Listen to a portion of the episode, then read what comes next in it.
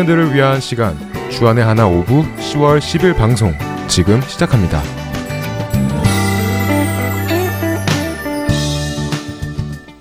애청자 여러분 안녕하세요. 진행의 박영규입니다. 안녕하세요. 정다은입니다. 지난 한 주도 예수님의 그 존귀하신 이름을 높여드리는 한 주 되셨으리라 믿습니다. 다은 자매, 가까운 친구 중에 믿지 않는 친구들도 있어요? 네, 있죠. 친구들의 대부분은 교회를 다니지만 교회를 다니지 않는 친구들도 몇몇 있어요. 제 주위에도 교회를 다니지 않는 친구들이 있는데요. 그 친구들이 저의 기도 제목 중 하나입니다. 얼마 전 한국에 있는 친구 한 명에게 교회를 나가보는 게 어떻겠냐고 권해본 적이 있었어요. 그랬더니 그 친구분의 반응이 어땠었어요? 그 친구가 그러더라고요. 나는 성격도 착하지 못하고 술도 마시고 담배도 피잖아. 나같이 때 묻은 사람은 교회 가면 안 돼. 라고 말이죠. 아유, 교회를 잘못 알고 있네요. 그런 식이라면 교회에 나올 수 있는 사람이 과연 누가 있겠어요. 때묻었기 때문에 예수님 앞에 나와야 하는 것이고 또 그렇게 깨끗게 되기 원하는 사람들이 모이는 곳이 교회일 텐데 말이죠. 그렇죠. 그래서 설명해줬어요. 우리는 다 부족하고 완벽할 수 없고 또 다 죄인이다 부터 시작해서 깨끗이 못하기 때문에 나와야 한다라고 설득했지만 결국은 자신 같은 사람이 갈 곳이 아니라고 하더라고요. 그 친구분을 위하여 많은 기도가 필요하겠어요. 자신이 부족한 사람이라는 것을 인지하고 있는 것은 좋지만 그것이 교회를 나올 수 없는 이유가 된다는 것이 안타깝네요. 네, 그 친구를 보며 도움을 받을 수 있는데도 그 도움을 외면하는 것에 마음이 아팠습니다.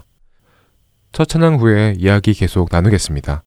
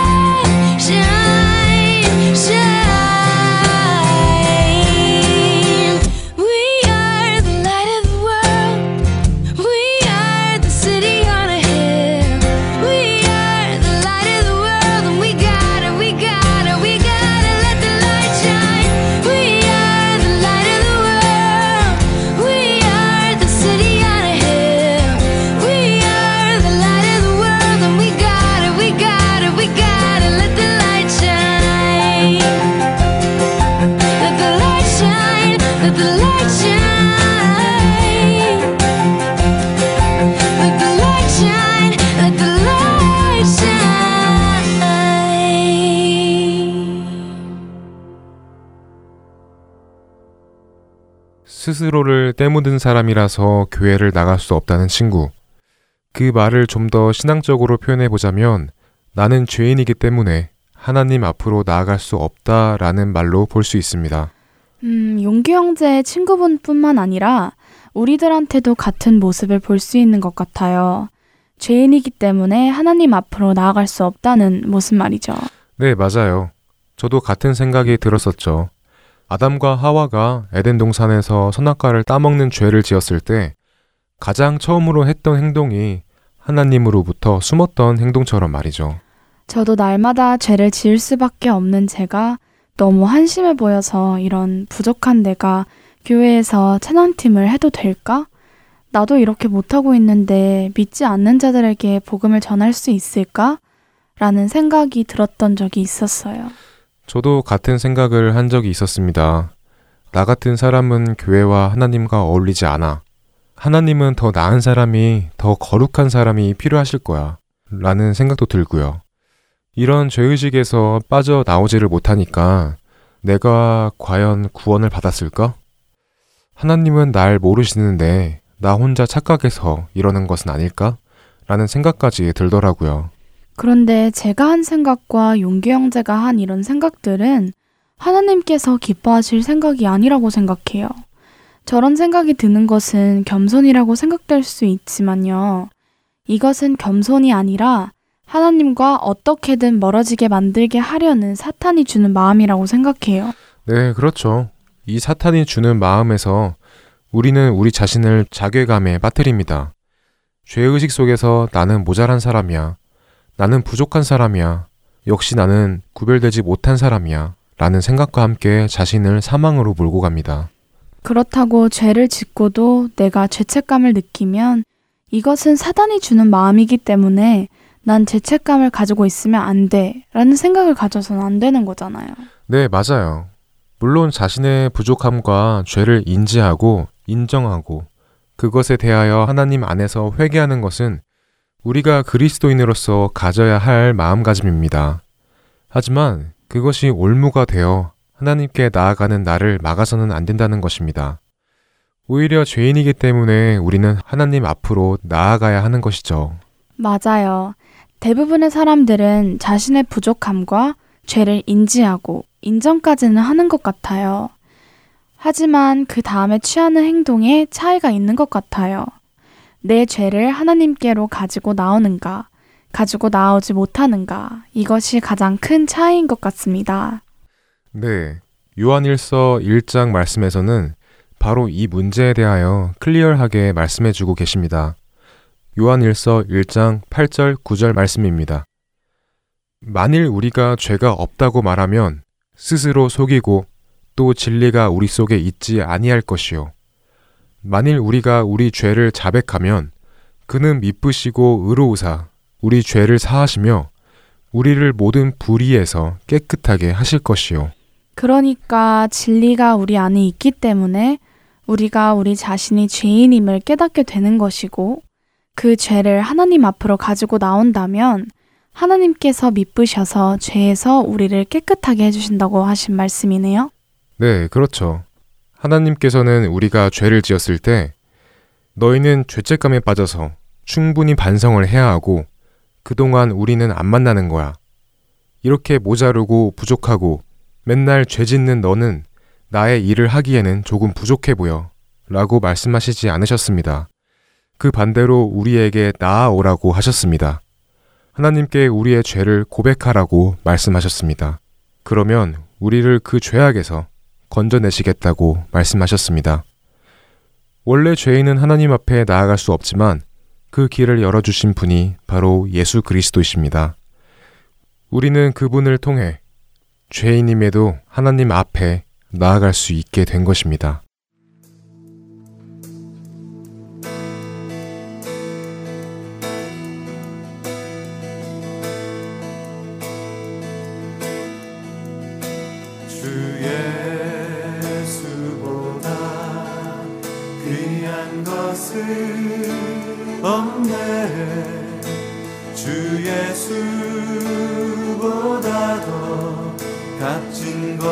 것은 없네 날 위해 죽으신 주 바꿀 수 없네.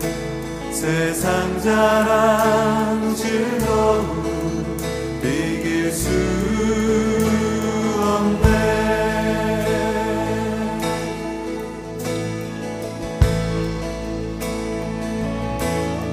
주 예수보다 귀한 것은 없네.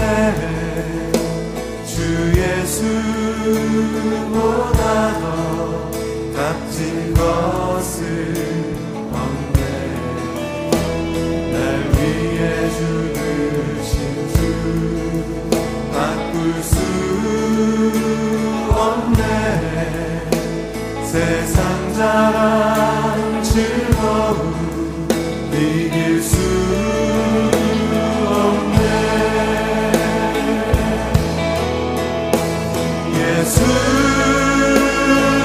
예수보다 더 귀한 것은 없네. 세상에 무엇도 바꿀 수 없네.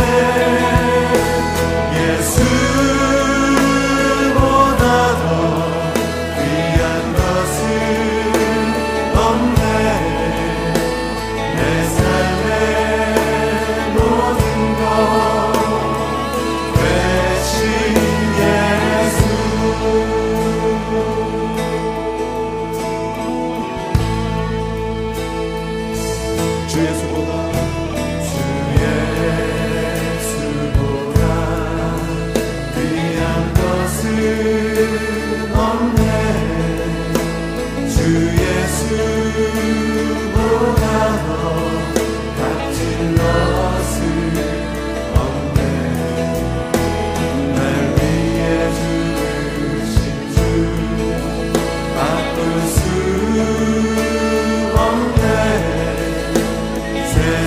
사랑 즐거움 이길 수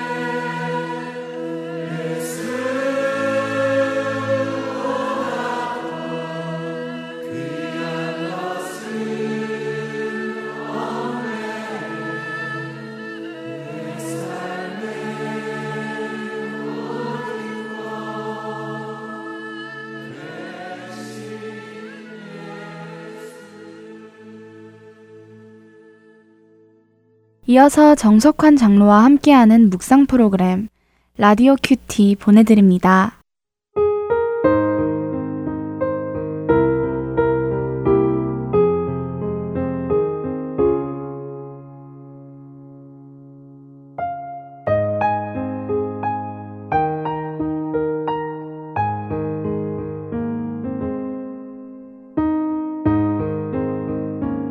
하나님의 말씀은 미움은 다툼을 일으켜도 사랑은 모든 허물을 가리느니라.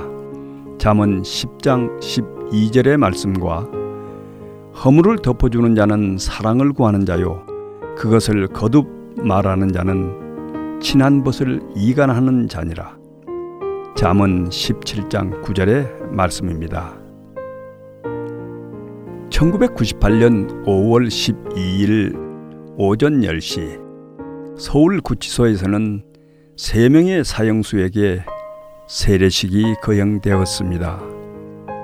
93년 복명고부 살해사건 내 정동순 씨와 한때 세상을 떠들썩하게 했던 지존파의 두 사람 두목 김기환 씨와 문상록 씨가 그 주인공들이었습니다. 많은 제소자와 교도관 그리고 은인들이 지켜보는 가운데 하얀 장백의를 입고 있는 이들의 얼굴은 발그레하게 물든 것이 무척이나 밝아 보였습니다. 이제 거듭났으니 주님의 사랑을 실천하렵니다. 바울 사도의 가르침에 누가 되지 않도록 하겠습니다. 착하게 살겠습니다. 이들의 짤막한 인사말 속에는 말로 표현 못한 아픔과 기쁨의 감동이 진지하게 묻어 있었습니다. 지존파는 94년 당시 강남의 오렌지족과 세상이 증오스럽다는 이유로 끔찍스러운 범죄를 일삼았던 이들이었습니다. 그러나 그들이 미움이 사랑이 되고 그들의 죽음이 생명이 되는 기적의 현장에 그곳에 있었습니다. 기적은 쉽게 일어나지 않는 법입니다. 그러나 또 기적은 언제 어디서나 누구에게나 일어날 수 있는 일이기도 합니다. 사랑이시며 생명의 주인 되신 예수 그리스도 안에서는 미움이 진정한 사랑으로 거듭나는 기적이 발생합니다. 인간의 본성 자체를 의심케 했던 지존파는 어찌 보면 우리 인간 내면에 숨겨진 또 하나의 자아이기도 합니다. 주님의 사랑이 아니고서는 이미 일어난 마음의 증오와 미움은 사라지지 않는다는 것도 알아야 합니다. 우리 또한 주님의 사랑으로 내면의 악과 미움이 녹아지고 십자가의 사랑과 헌신으로 거듭나지 않는다면 지존파와 같지 않으리라는 보장이 없습니다. 우리는 더욱 십자가의 사랑으로 우리의 내면을 씻어야 합니다. 십자가의 피로써 날마다 깨끗이 씻는 성도가 되시기를 간절히 기도하여야 할 것입니다. 주님, 우리를 사랑의 도구로 써주시고 미움을 버리게 하여 주옵소서.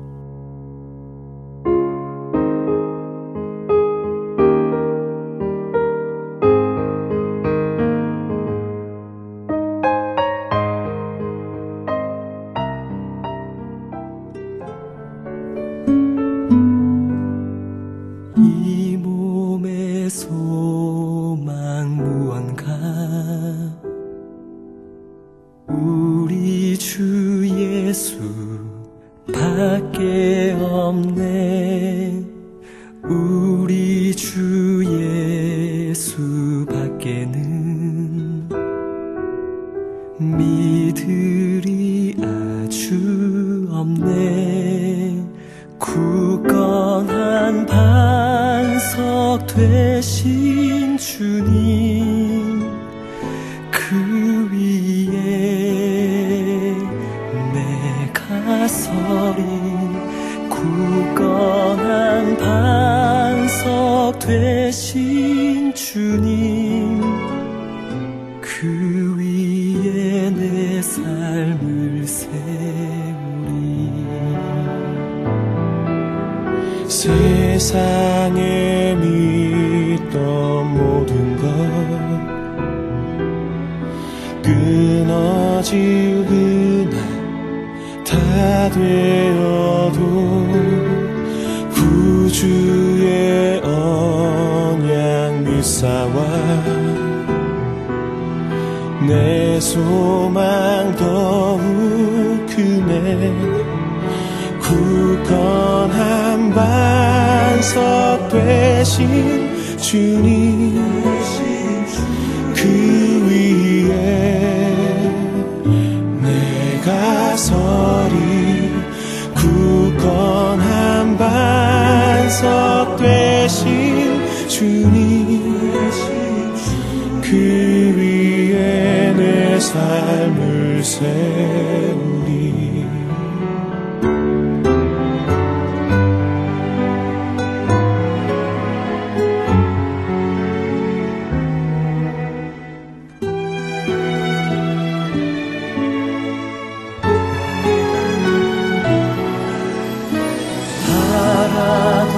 천국 올라가 하나님 전에 나 배울 때 구주의 은혜를 힘입어 어여시 앞에 서리. 굳건한 반석 되신 주님 그 위에 내가 서리. 굳건한 반석 되신 주님 그 위에 내 삶을 세우리.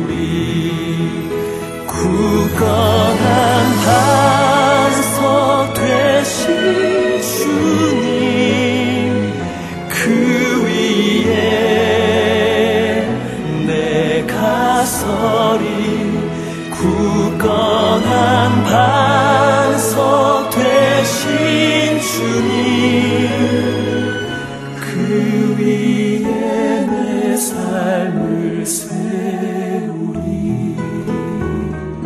그 위에 내 삶을 세우리.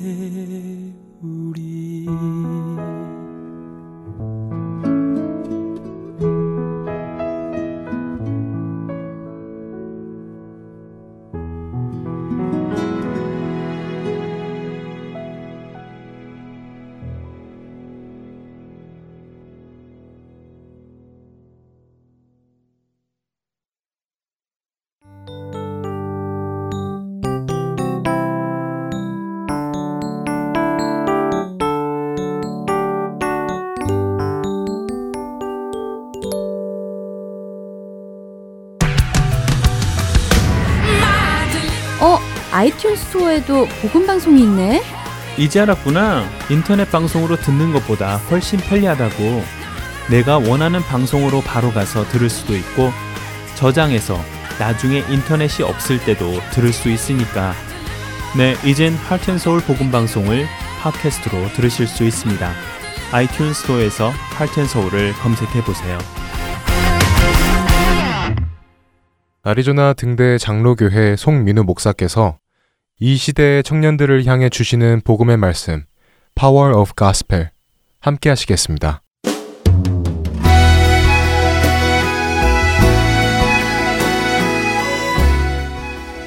팔텐서울 복음방송 애청자 여러분 반갑습니다. 여러분과 함께 복음, 그 기쁜 소식을 나눌 수 있어서 정말 감사하고 행복합니다. 지난주에 저는 창세기 3장에 기록되어 있는 아담과 하와가 선악과를 따먹은 사건을 통해서 인간의 문제가 환경이나 상황 때문이 아니라 자기 자신 때문임을 말씀드렸습니다. 아무것도 부족한 것이 없는 완전한 환경에서 출발했던 인간이 스스로 하나님을 거역하면서부터 이 세상의 모든 문제가 생겨났습니다. 또한 그래서 궁극적으로 우리의 모든 문제는 하나님과의 잘못된 관계 때문이고, 하나님과의 관계를 회복할 수 있는 유일한 길, 그것이 바로 십자가 복음이라는 것을 여러분과 나누었습니다. 오늘은 지난주에 이어서 이 선악과 사건을 조금 더 자세히 살펴보고 싶습니다.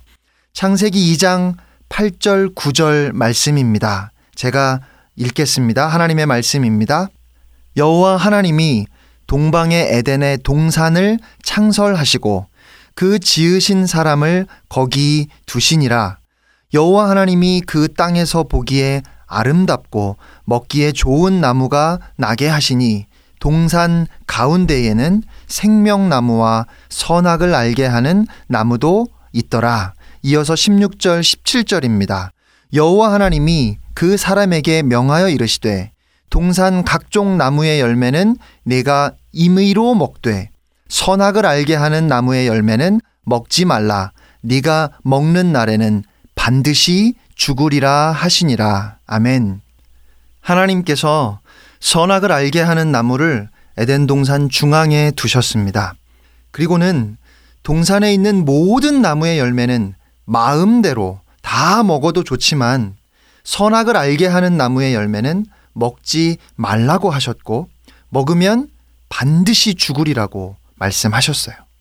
그리고 여러분이 잘 아시는 것처럼 뱀의 유혹에 넘어간 하와가 선악과를 따먹었고 아담에게도 주어서 아담도 선악과를 먹었습니다.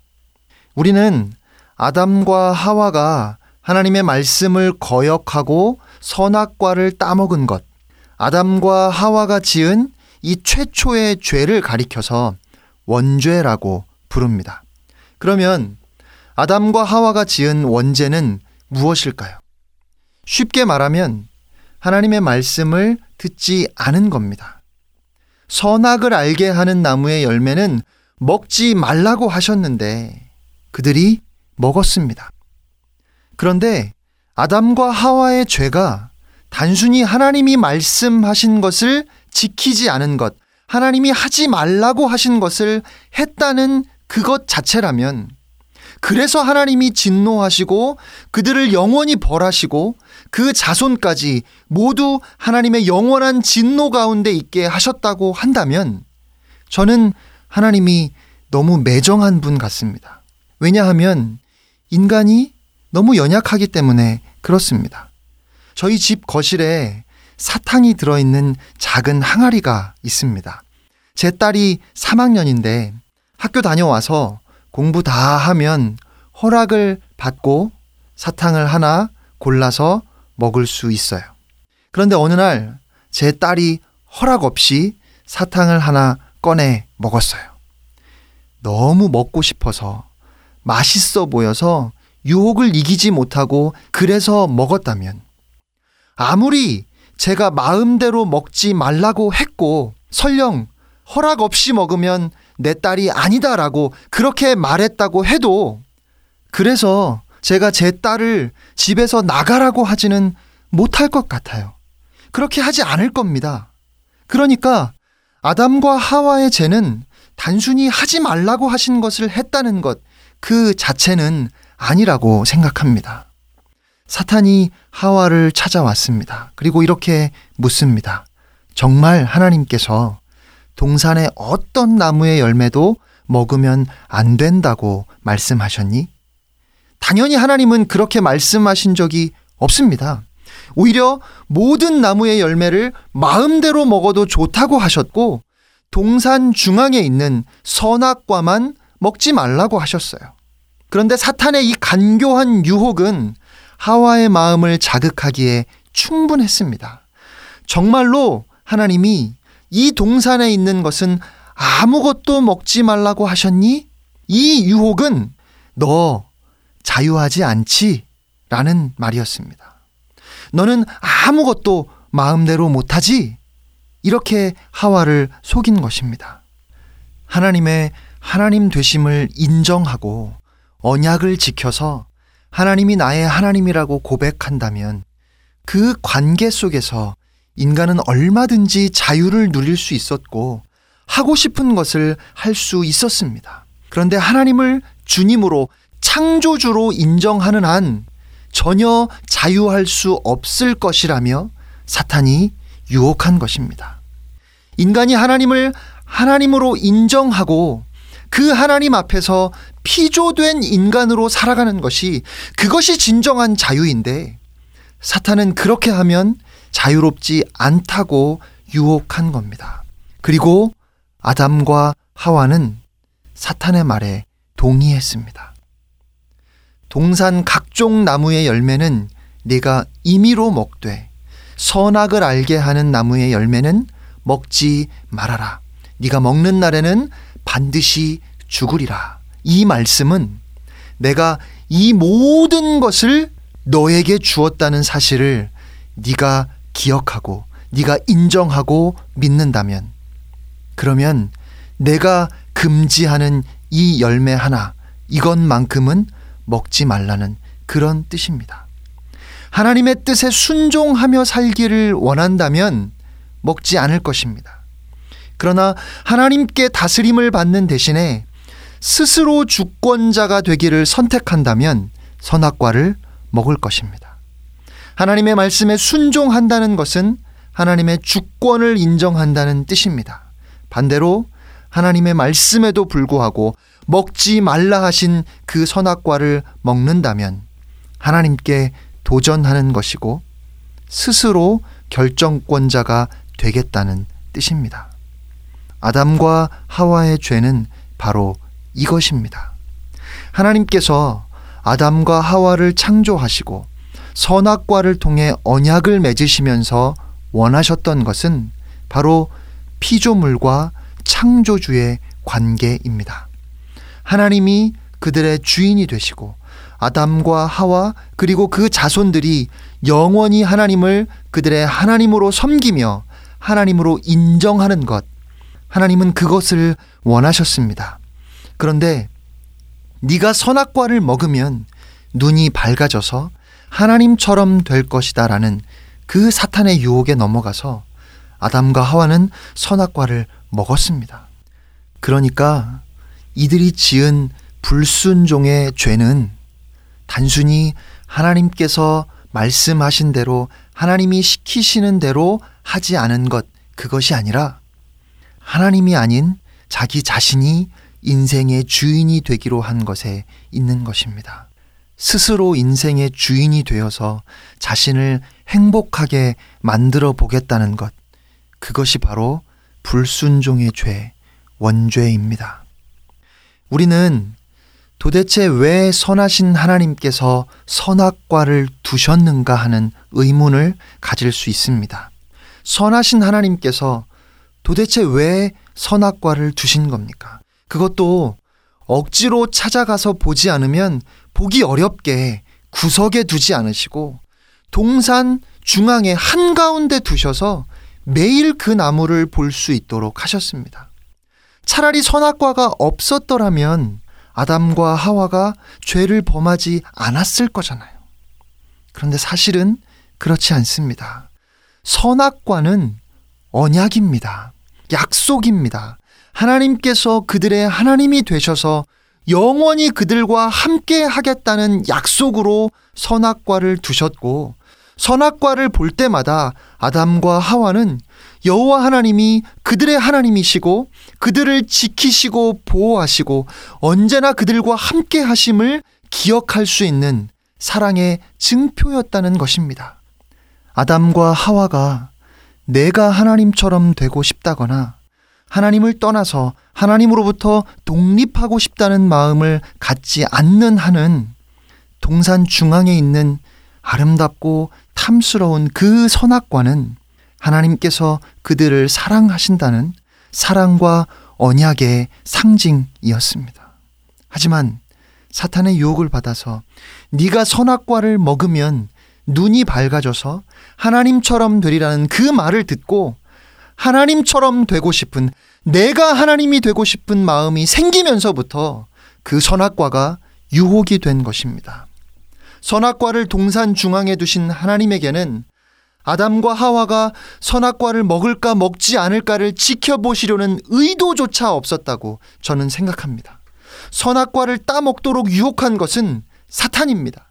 사탄의 그럴듯한 말솜씨와 능숙한 거짓말에 아담과 하와는 마음이 흔들렸고 스스로 하나님이 되어서 하나님으로부터 독립하고 싶은 마음을 품게 되었습니다.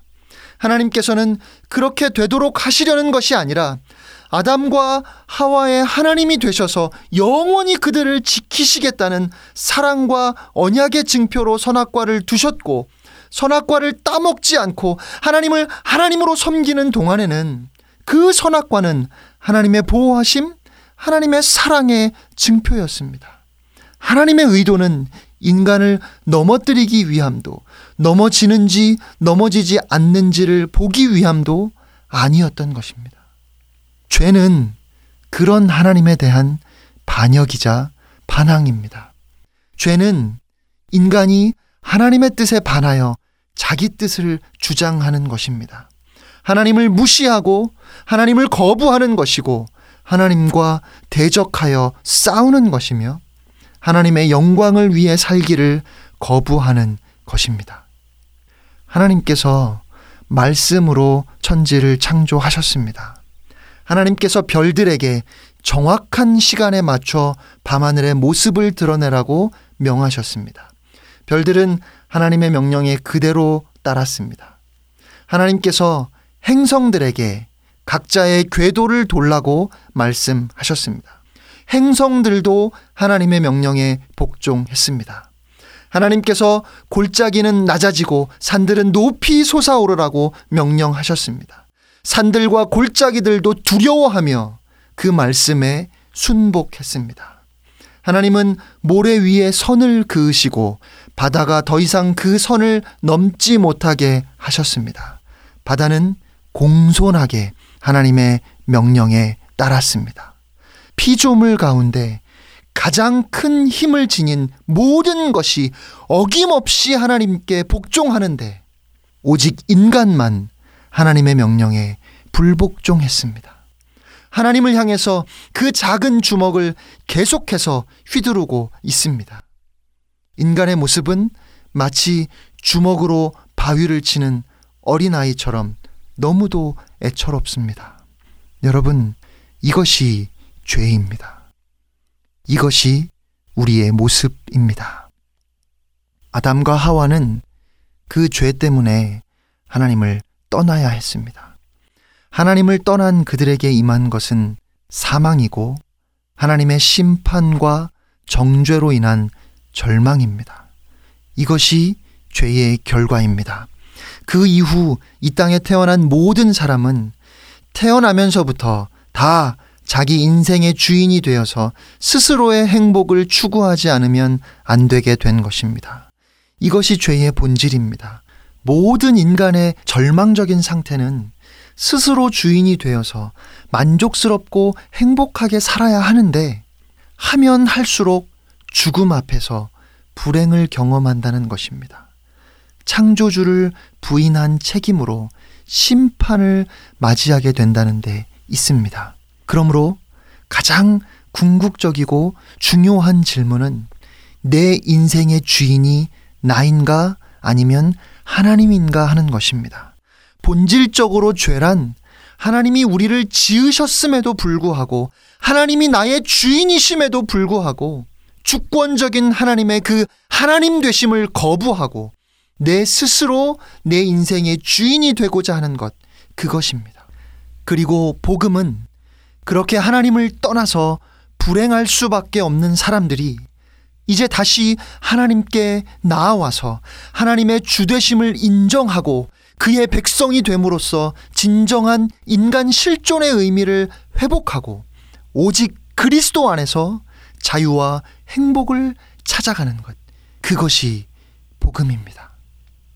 여러분은 10년 뒤에 세상이 더 살기 좋아질 거라고 생각하십니까? 아니면 더 살기 어려워질 거라고 생각하십니까?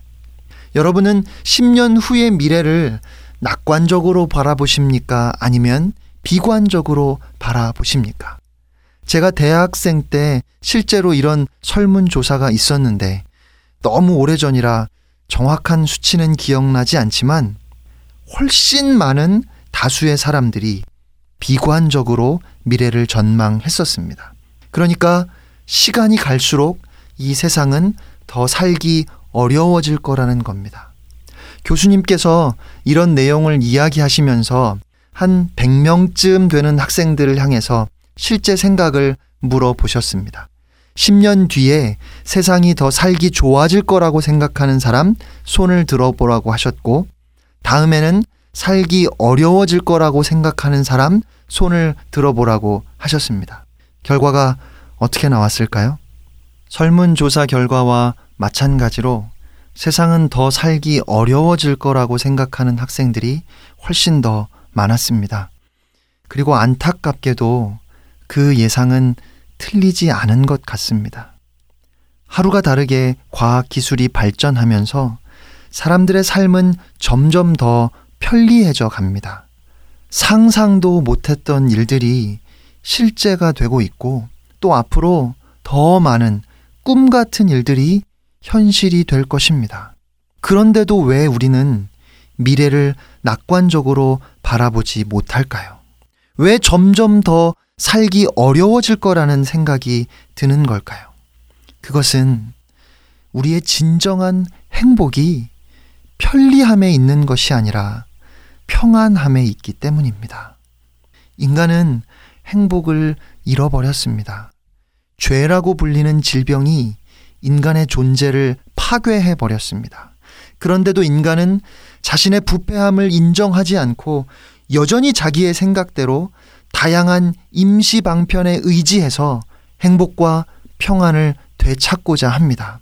그러한 인간은 실패할 수밖에 없습니다. 왜냐하면 문제가 인간 자신에게 있고 하나님과의 관계 속에 있기 때문입니다. 결국 인간은 자신이 원하는 것을 주실 수 있는 유일한 분과 싸우고 있는 것입니다.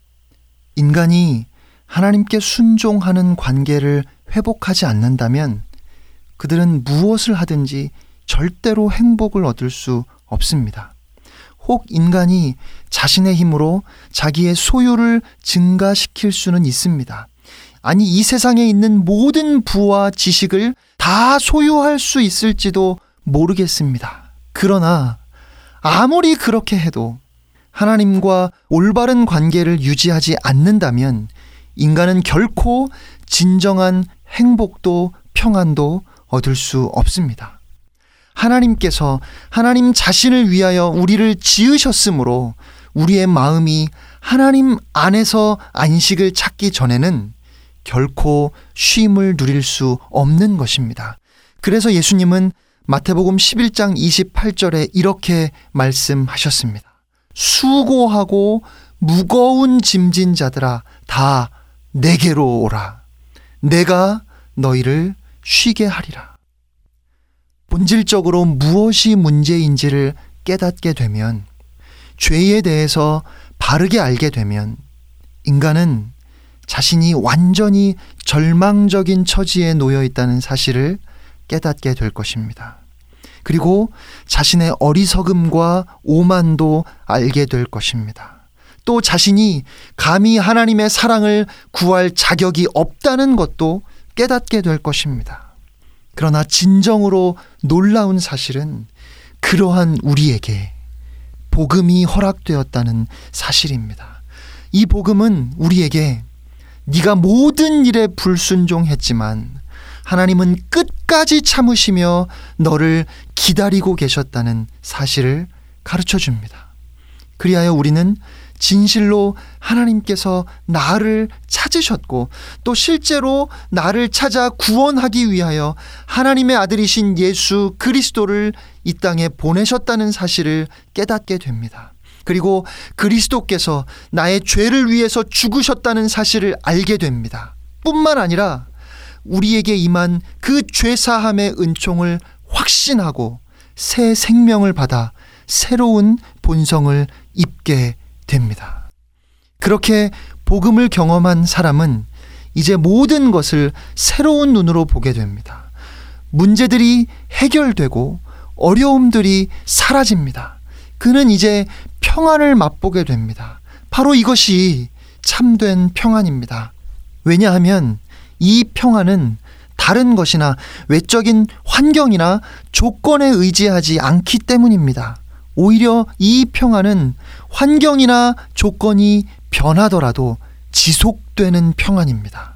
이것은 모든 지각에 뛰어난 하나님의 평강입니다. 복음 안에서 우리가 믿음으로 의롭다 하심을 받았으므로 이제 하나님과 화평을 누린다는 사실을 깨닫습니다. 또한 이 세상을 밝히는 참빛 아래서 성경의 가르침에 따라 자신과 다른 모든 사람들을 보게 됩니다. 그리고 그제야 비로소 다른 사람들과도 좋은 관계를 유지할 수 있게 됩니다. 왜냐하면 각 사람이 하나님의 평안을 누리지 못한다면 사람과 사람 사이에는 참된 화평을 누리는 것이 불가능하기 때문입니다. 여러분, 이것이 바로 복음입니다. 모든 것을 회복하는 것, 모든 것을 완전히 다르게 새롭게 바꾸는 것, 그것이 바로 복음의 능력인 것입니다. 여러분은 하나님을 향한 자신의 태도가 어떤지 한 번이라도 생각해 보신 적이 있으신가요? 혹시 지금 하나님께 반항하고 있지는 않습니까? 하나님을 미워하거나 하나님께 등을 돌리고 있지는 않습니까? 자기 자신이 하나님보다 잘 안다고 생각하지는 않습니까? 만일 그렇다면 여러분이 지금 당하고 있는 고난은 앞으로 당하게 될 고난에 비하면 아무것도 아닙니다. 그런 태도가 바로 모든 질병과 환난의 근본적인 원인입니다. 그런 태도가 바로 모든 고난과 고통과 혼란의 원인입니다. 유일한 소망은 그것이 잘못된 태도라는 것을 인식하고 직면한 다음에 진심으로 뉘우치고 회개하여 하나님께로 돌아서는 것입니다. 이 시간 복음의 능력 앞으로 여러분을 초대합니다. 많은 이들 말하고 많은 이들 노래는 하지만 정작 가진 않는 길 두려운 생각보다 많이 힘들고 험한 길보단 그저 말로만 가려기에 점점 멀어져만 가네. 내게 생명 주었던 그 길 점점 이용하려 하네. 내게 사랑 주었던 그 길 다시 복음 앞에 내 영혼 선해. 주님 만난 그때 나 다시 돌아가 주님께 예배 드리며 다시 십자가의 길 걸으리.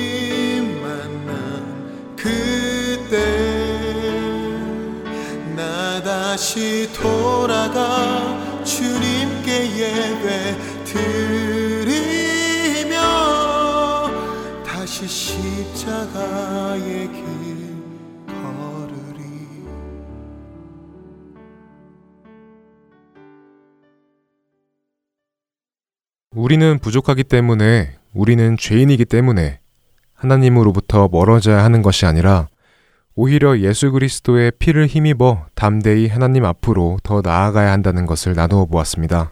네, 하지만 오히려 나아가지 못하고 죄책감 속에서 점점 교회를 나오기가 무섭고 하나님 앞으로 나가기가 어색해지는 우리의 모습이 얼마나 어리석은 것인지 알게 되었어요. 네, 이 이야기를 좀 더 쉽게 이해할 수 있는 좋은 예가 떠올랐습니다. 뭔데요? 다한 자매는 운동을 열심히 해서 땀을 엄청 흘린 다음 집에 오는 길에 하늘에서 떨어진 새 변을 정수리에 맞았을 때가 샤워를 하고 싶어요. 아니면 따뜻한 물에 방금 전에 샤워를 하고 로션까지 다 바른 뽀송뽀송한 상태에서 샤워를 하고 싶어요. 아, 그거야 물론 생각만 해도 그 찝찝한 땀과 세변을 뒤집어썼을 때 더 씻고 싶겠죠. 바로 교회가 그런 곳이라고 생각합니다. 죄가 없어서 깨끗한 사람들이 모여서 이루어진 공동체가 아니라 죄로 인해 더러워졌던 자들이 예수 그리스도의 피로 죄 씻음을 받기 위해 나온 공동체, 그리고 그렇게 죄 씻음을 받아서 깨끗해진 공동체, 이것이 교회가 아닐까요? 네, 예수님께서도 마가복음 2장 17절 말씀에서 건강한 자에게는 의사가 쓸데없고 병든 자에게 쓸데있다고 말씀하시며, 예수님께서는 이 세상에 의인을 부르러 온 것이 아니라 죄인을 부르러 오셨다고 하시잖아요. 맞습니다. 우리는 죄인입니다. 죄인인 우리가 예수님께서 이 땅에 오신 유일한 이유입니다. 앞에 씻을 물이 있는데도 씻지 못하는 어리석은 모습에서 벗어나는 우리가 되길 바랍니다. 청년들을 위한 방송 주안의 하나 5부 여기에서 마치겠습니다. 오늘도 주님 오시는 그날을 간절히 소망하며 저희는 다음 주 이 시간에 다시 찾아뵙겠습니다. 애청자 여러분, 안녕히 계세요. 안녕히 계세요. 주의 보좌로 나갈 때에 어떻게 나가야 할까? 나를 구원한 주의 십자가, 그것을 믿으며 가네. 주의 보좌로 나갈 때에 나 여전히 부족하다. 나를 부르신 주의 그 사랑, 그것을 믿으며 가네. 자격 없는 내 힘이 아닌 오직 예수님의 보혈로, 자격 없는 내 힘이 아닌 오직 예수님의 보혈로,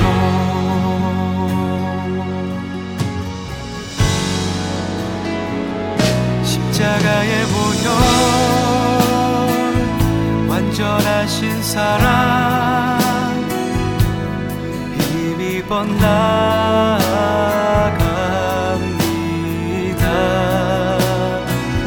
십자가의 보혈,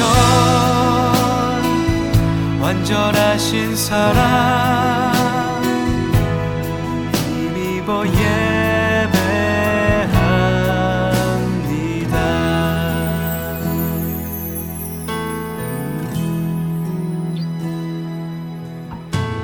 주의 보좌로 나갈 때에 어떻게 나가야 할까?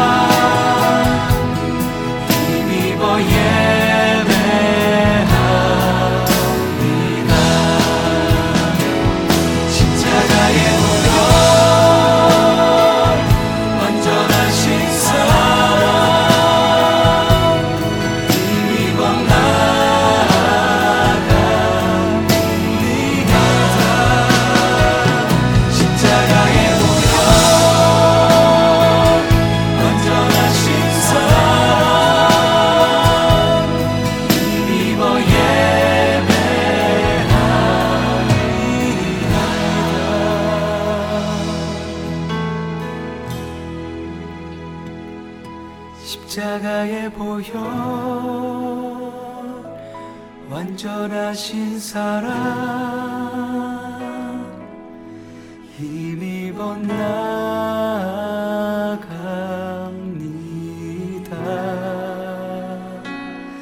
십자가의 보혈 완전하신 사랑 힘입어 예배